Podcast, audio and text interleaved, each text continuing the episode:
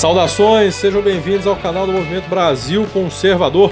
Hoje é quarta-feira, 16 de setembro de 2020. Aqui o Henrique Oliveira e estamos juntos para mais uma resenha do dia, resenha que está disponível em diversas plataformas.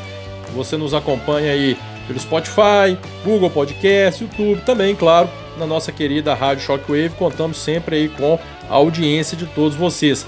E para você que deseja se tornar um membro do Movimento Brasil Conservador, basta acessar a descrição dos nossos vídeos que lá você encontrará todas as informações necessárias para isso, ok? Será um prazer inenarrável ter vocês conosco no MBC. E sempre lembrando também, é, para que vocês não deixem de seguir, acompanhar, divulgar, compartilhar o Jornal Vera Cruz, né? Arroba Jornal Vera Cruz, que é a no mais nova mídia independente conservadora do Brasil, ok?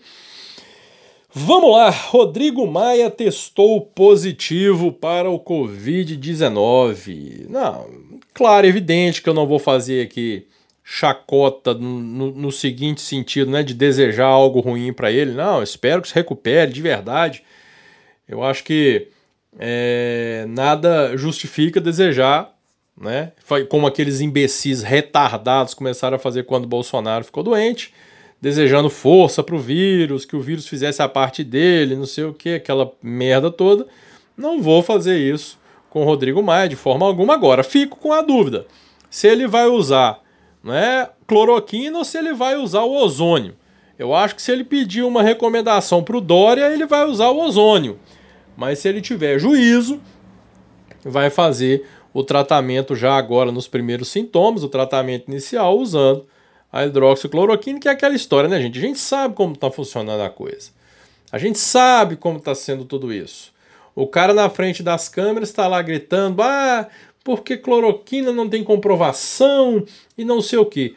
Pegou a doença e a primeira coisa que ele quer fazer é tomar o remédio lá e ficar livre logo. Né? Não quero tomar, não sei o que, mas aí não divulga, né, para não dar o braço a torcer. Enfim, é, fato é que foi confirmado e ao que parece, outras autoridades que estiveram na posse né, do Luiz Fux no, no STF contraíram a doença. Espero que se recuperem. Não é por aí que a gente vence uma batalha, né? não é desejando a morte de ninguém. Então espero realmente que se recupere agora. Espero que justiça, a justiça seja feita no devido tempo contra todos esses que tramam e trabalham, a verdade é essa, contra o Brasil. Né? E falando em políticos e coisas do gênero, eu queria assim fazer um rápido aqui apanhado com vocês. É, algumas particularidades das eleições, principalmente Rio e São Paulo. O PT confirmou hoje Benedita da Silva como candidata né, à Prefeitura do Rio. Em São Paulo, nós já temos ali uma chapa Boulos e Luiz Erundino, do PSOL. Caramba! Eu fico pensando, é, é, gente, a política brasileira, ela tem alguns, algum, alguns personagens que eu confesso eu não consigo entender como chegaram. Aliás, o como chegaram a gente até entende. Tinha aquele sentimento de acreditar que eles poderiam fazer diferente e tal.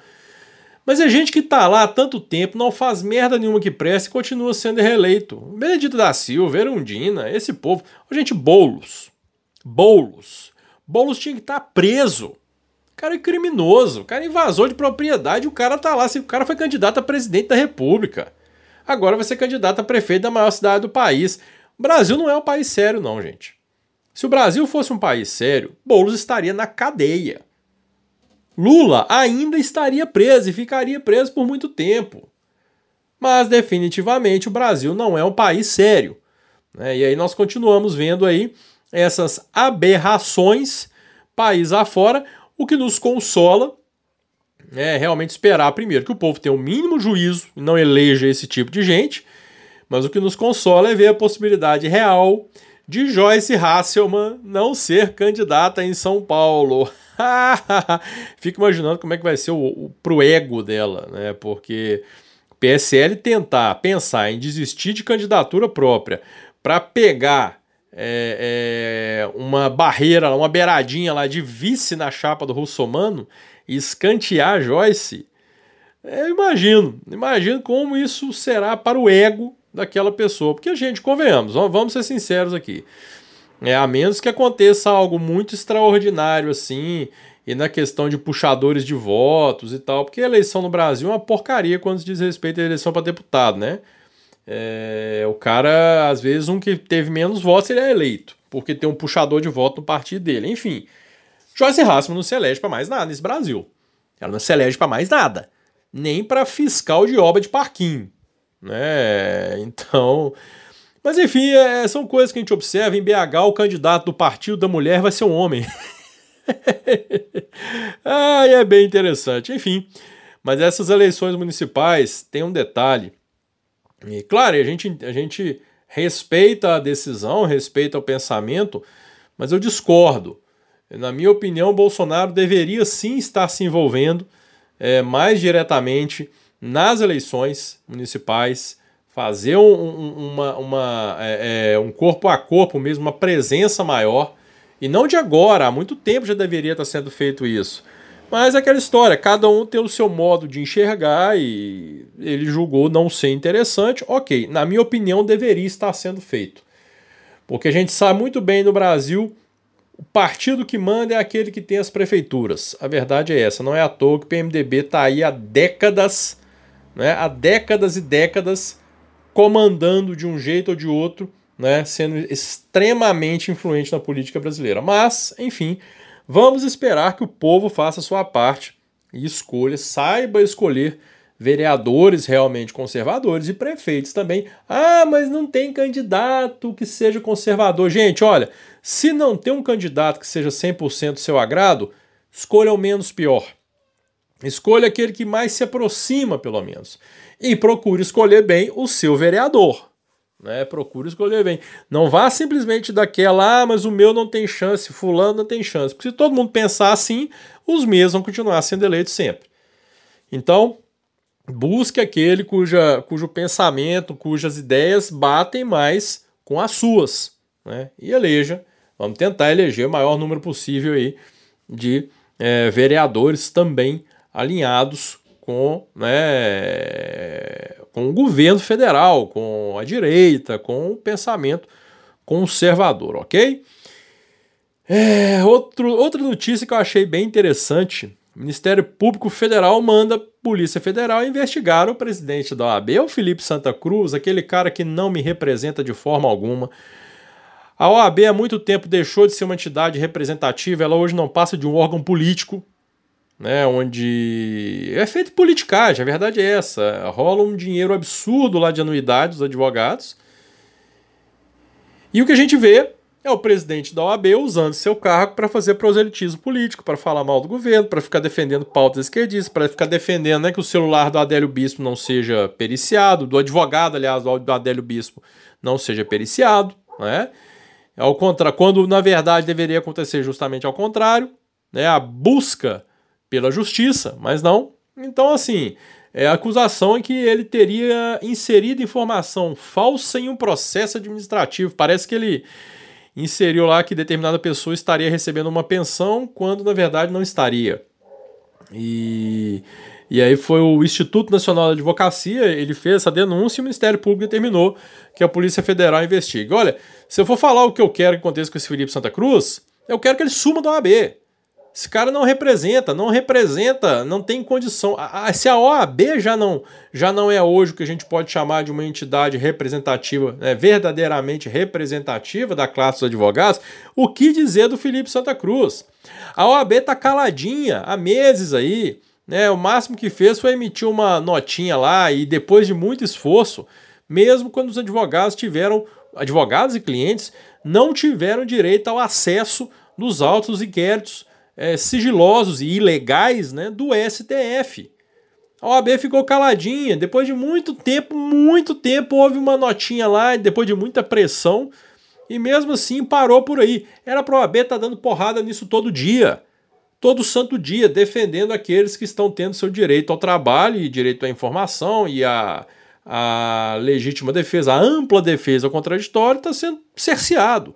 E a OAB está caladinha lá. Né? Então espero realmente que o Ministério Público aí e a Polícia Federal encontrem algo é, para sumir com esse Felipe Santa Cruz da OAB e quem sabe esperar, aí é esperar um milagre, mas enfim, que a OAB venha com dias melhores, porque pelo amor de Deus vou te contar. E falando aí dessa questão, já que eu mencionei, né, a questão do inquérito do STF, os dois inquéritos sigilosos lá, o 4828 é dos atos antidemocráticos. Puta que. Gente, numa boa. Atos antidemocráticos. O que é um ato antidemocrático? Para mim, ato antidemocrático é o presidente do Senado não pautar é, pedido de impeachment do ministro do STF, de algum ministro do STF, por politicagem.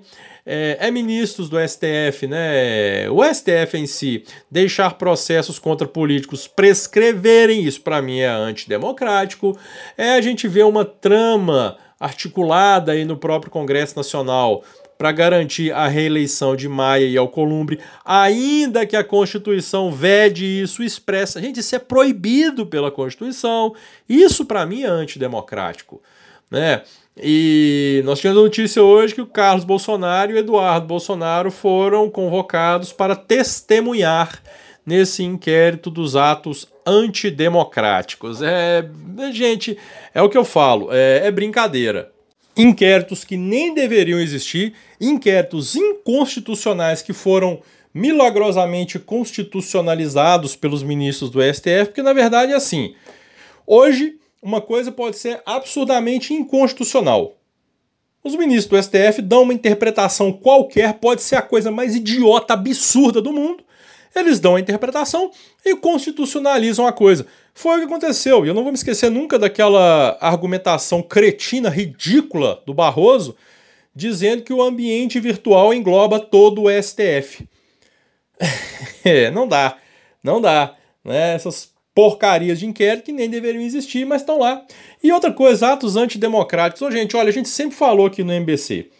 Nós não, nunca defendemos fechamento de Congresso, nunca defendemos fechamento de STF, Nunca defendemos AI-5 e porcaria nenhuma disso.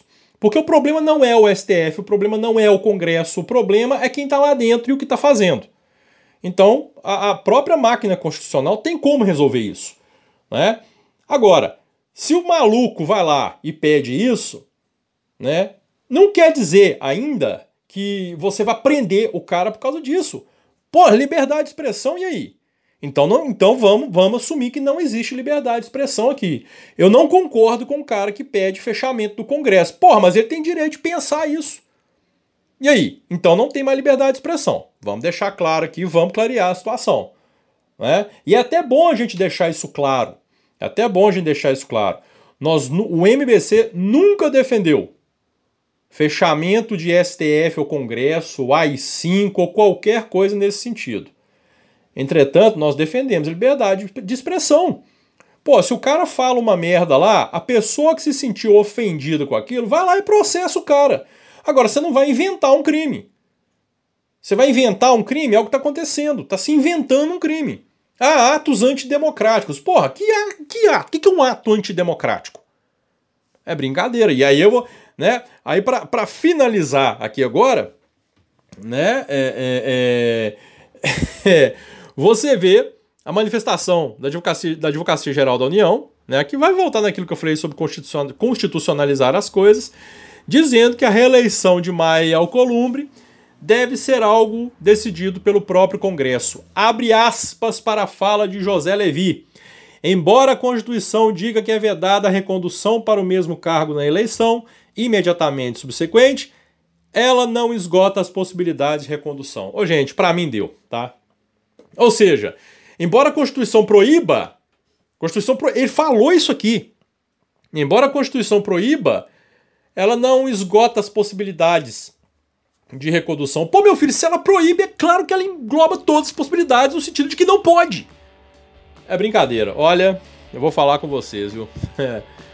É, presidente, tamo junto até o fim, presidente. Pode ficar tranquilo, nós estamos juntos até o fim.